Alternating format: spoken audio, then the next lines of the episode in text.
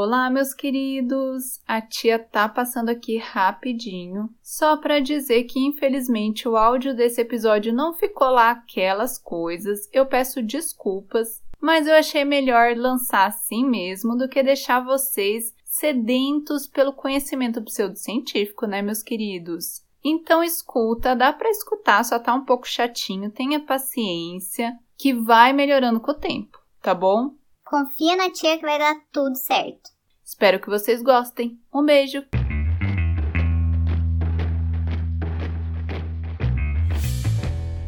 Atenção! Essa é uma chamada para os pseudocientistas de plantão. Vistam seus jalecos brancos imaginários, peguem seus instrumentos imprecisos e me acompanhem nessa viagem. Esse é o podcast Pseudociência teorias bizarras levadas a sério.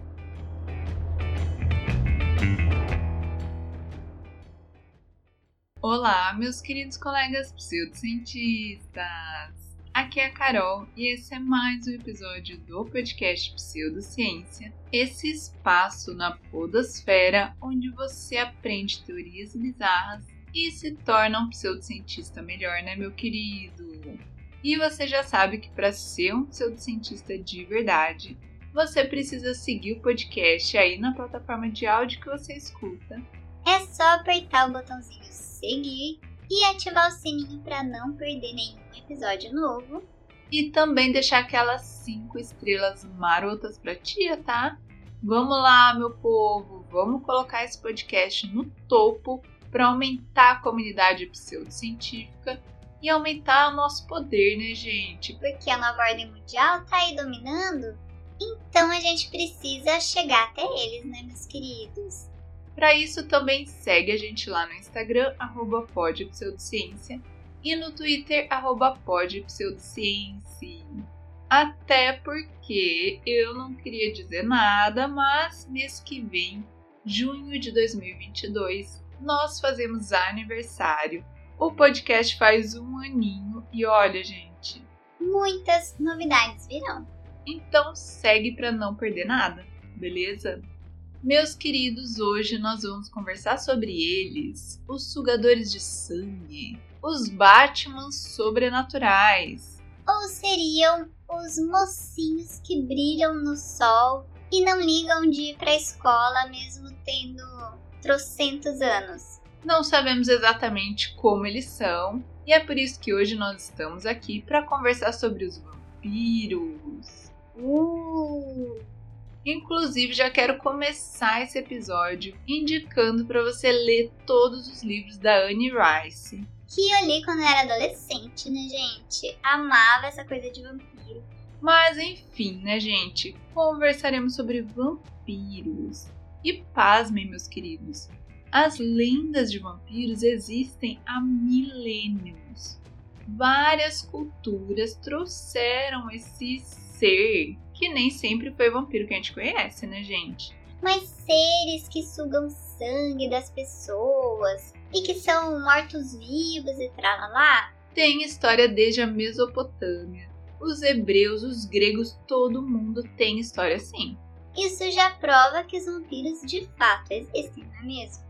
E é por isso que no final desse episódio nós vamos conversar sobre teorias bizarras que explicam quem são os vampiros, né, gente? Porque coisa normal não é. Gente normal não é. Ou você sai por aí chupando sangue das pessoas. Espero que não, porque é bem nojento, não é mesmo? Mas enfim, meu povo, os vampiros como a gente conhece começaram no sudeste da Europa no início do século XVIII, particularmente na Transilvânia, por meio de histórias verbais que a galera contava e recontava. A famosa lenda, não é mesmo? Mas, como eu falei, a figura do vampiro, no geral, nasceu muito antes. Já vinha de culturas muito mais antigas, mesmo que não fosse o vampiro que a gente conhece. Então, antigamente, essas atividades de beber sangue, tralalá, eram atribuídas a demônios ou espíritos. E até mesmo o diabo era considerado sinônimo de vampiro. Para vocês terem ideia, gente, na Mesopotâmia, muitas culturas tinham histórias envolvendo demônios bebedores de sangue. Os primeiros contos sobre eles são encontrados entre os persas, inclusive em fragmentos de cerâmica escavados que a galera encontra hoje. São encontradas figuras que representam esses demônios bebedores de sangue aí. Gente, agora vamos falar sobre a Europa, sudeste da Europa e na Transilvânia. No século XVIII aconteceu assim uma caça aos vampiros. Muito frequentemente eles colocavam estacas no coração dos defuntos, né? E inclusive abriam túmulos para identificar as pessoas que poderiam ser vampiros. Para vocês terem ideia, até funcionários do governo foram colocados para caçar vampiros e de fato matar com a estaca no coração. Nessa época, como vocês sabem, foi o Iluminismo, que foi quando muitas crenças, muitas lendas foram deixadas de lado, né? E se focou mais no pensamento científico e tal.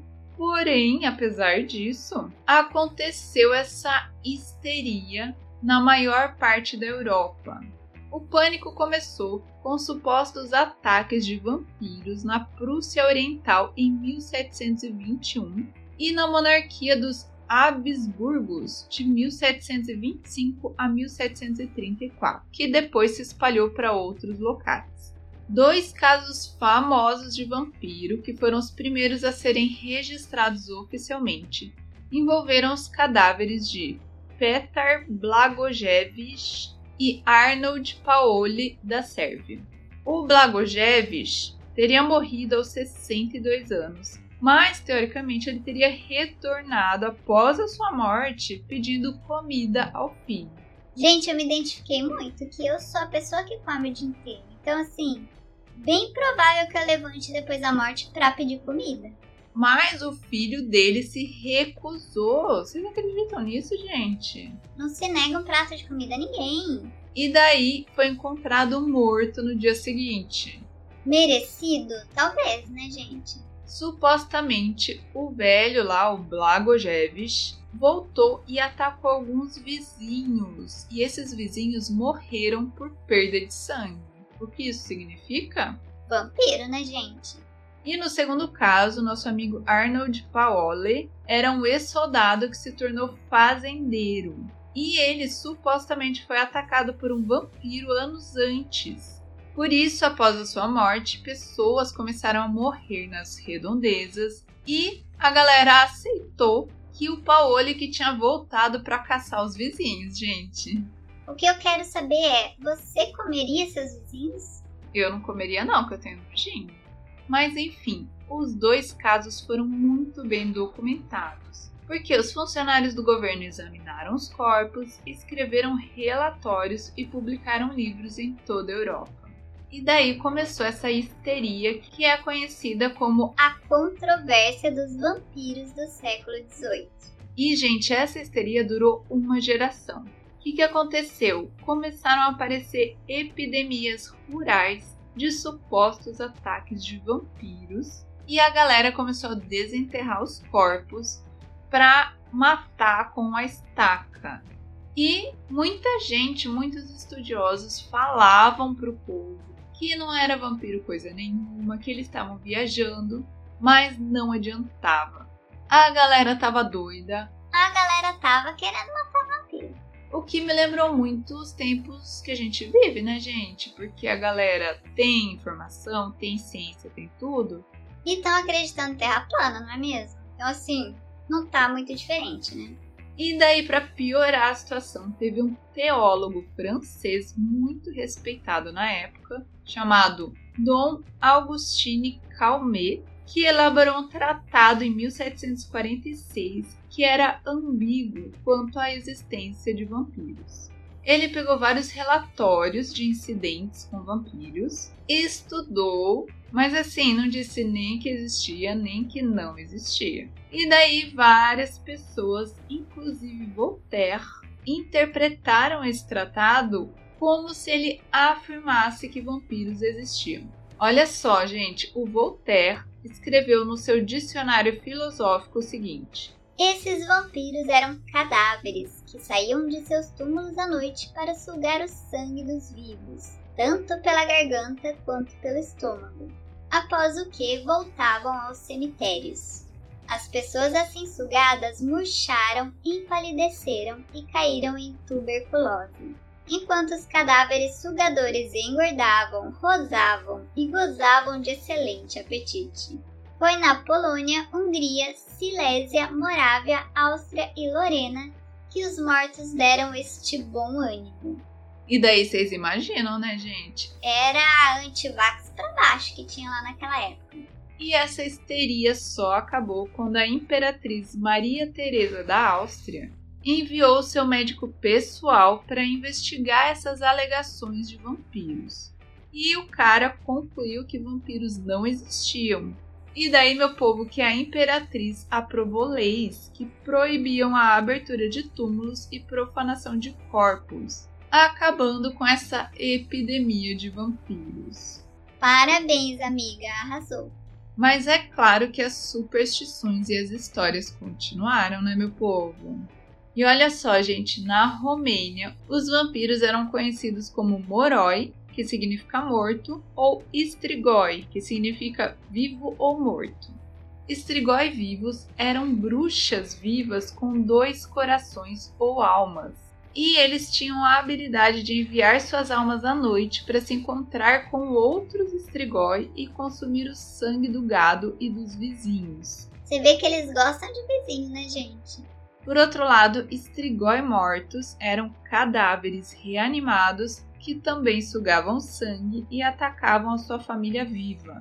Mas não eram só esses estrigóis que se tornavam vampiros, não, gente. Por exemplo, uma pessoa nascida com um mamilo extra, uma cauda ou cabelo extra ia se tornar vampiro.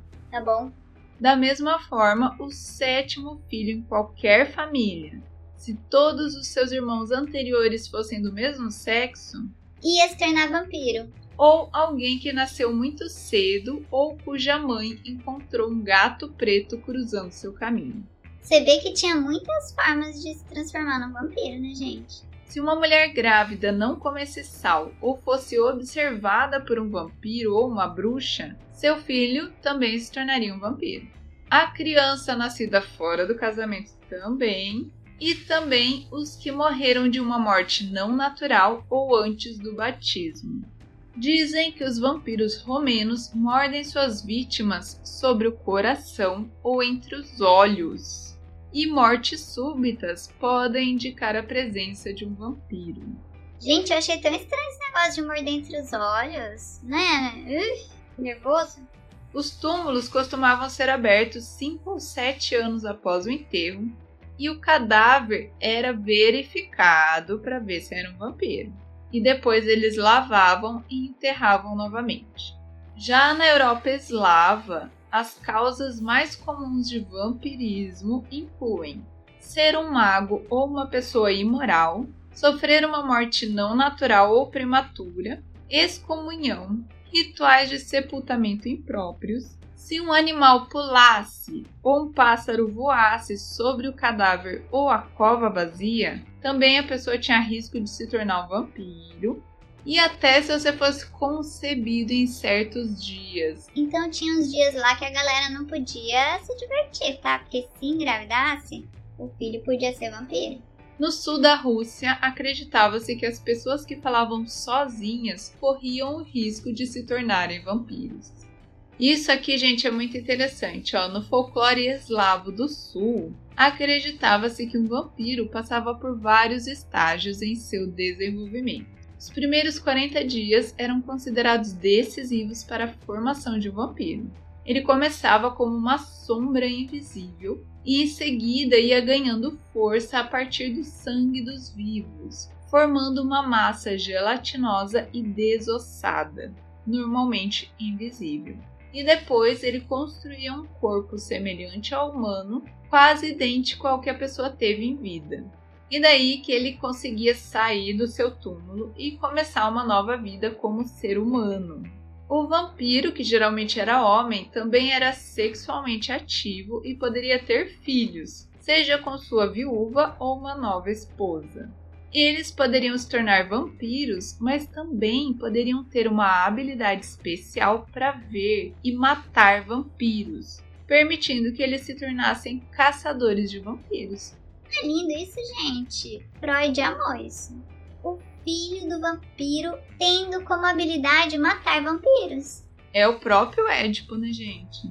E olha só, as crianças nascidas no sábado também teriam esse talento, tá? Então, se você nasceu no sábado, é capaz que você tenha uma habilidade especial para matar vampiros. Então, assim, né, gente?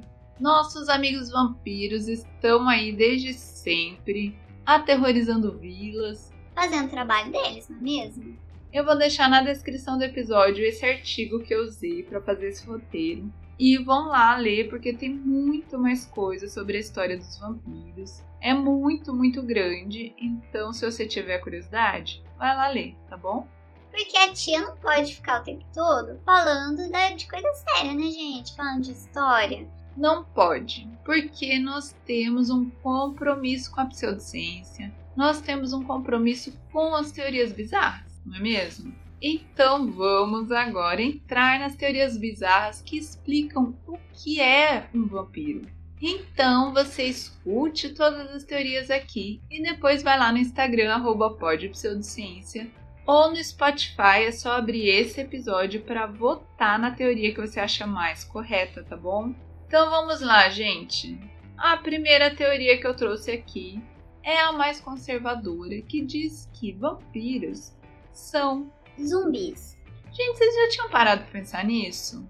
Claro, meu povo, que vampiro é zumbi porque ele já tá morto. Mas ele não tá morto, ele é um morto-vivo, certo? Ele morreu e voltou pra chupar o sangue da galera. Voltou pra, sei lá, gente, pra que que vampiro volta? Pra ficar indo na escola, igual o nosso amigo Edward, né? Haja paciência, né, gente? Mas enfim, eles morreram eles voltaram, eles são zumbis. Você concorda comigo? Se você concorda comigo, vote na opção número 1. Um. A segunda teoria que eu trouxe diz que os vampiros, na verdade, são demônios. Sim, meu povo, várias histórias dessa tratam os vampiros como demônios. E eu acho que eles estão corretos, tá? Eu acho que faz todo sentido, porque chupar sangue de gente coisa muito bizarra, né, meu povo? É nojento, é medonho. É uma coisa que apenas demônios fariam. Então são demônios que vêm nessa forma meio humana e tralalá. Pra quê? Pra atrair a galera, pra chupar o sangue deles e matar eles. E daí que o povo inventou esse negócio de vampiro e tal, porque eles não se tocaram que era demônio, gente. Demônio disfarçado de humano. A terceira teoria diz que Vampiros, na verdade, são ETs. Gente, pensa comigo. Os caras são esquisitos, né? Eles têm essa, esse aspecto cadavérico, né? Eles se alimentam de sangue. Quem que se alimenta de sangue, meu povo? É uma coisa muito bizarra, é uma coisa muito estranha. Não faz parte do nosso planeta. Isso significa o quê? Que são alienígenas. Aqui deve ser tipo uma doceria para eles, um buffet de sorvete, sabe aquele? Então eles vieram para cá e chupam o sangue da galera. Se esbaldam, né, gente? Porque são alienígenas. E a quarta e última teoria diz que os vampiros, na verdade, são parentes do chupa-cabra. Nós já falamos sobre chupa-cabras no nosso episódio sobre os anos 90. Quem ainda não escutou, vai lá escutar, tá, gente? Que tem muita coisa boa, só assim. O puro suco dos anos 90, tá? E assim, a gente conversou sobre chupa-cabras, a gente não sabe exatamente o que ele é, né, gente? Mas o fato é que o vampiro Deve ser parente dele, gente. Deve ser um primo, sabe? Um negócio assim. Porque os dois chupam sangue da galera. É claro, um vai mais para animais, para bichinhos. O outro gosta de humanos, mas é porque assim, questão de preferência, não é mesmo? Então é óbvio, pode ser que os vampiros sejam parentes dos chupacabras e ninguém percebeu isso até hoje, tá bom? Então vai lá votar na teoria que você acha mais verdadeira. Porque é importante, né, gente? Vamos aumentar o corpo de conhecimento pseudocientífico. E para isso também chama gente, tá bom? recomenda esse podcast para todo mundo que você conhece. Para que a gente aumente essa nossa comunidade tão linda, não é mesmo? De pessoas tão maravilhosas. Eu agradeço a você que ouviu até aqui e a gente se vê no próximo episódio. Até mais!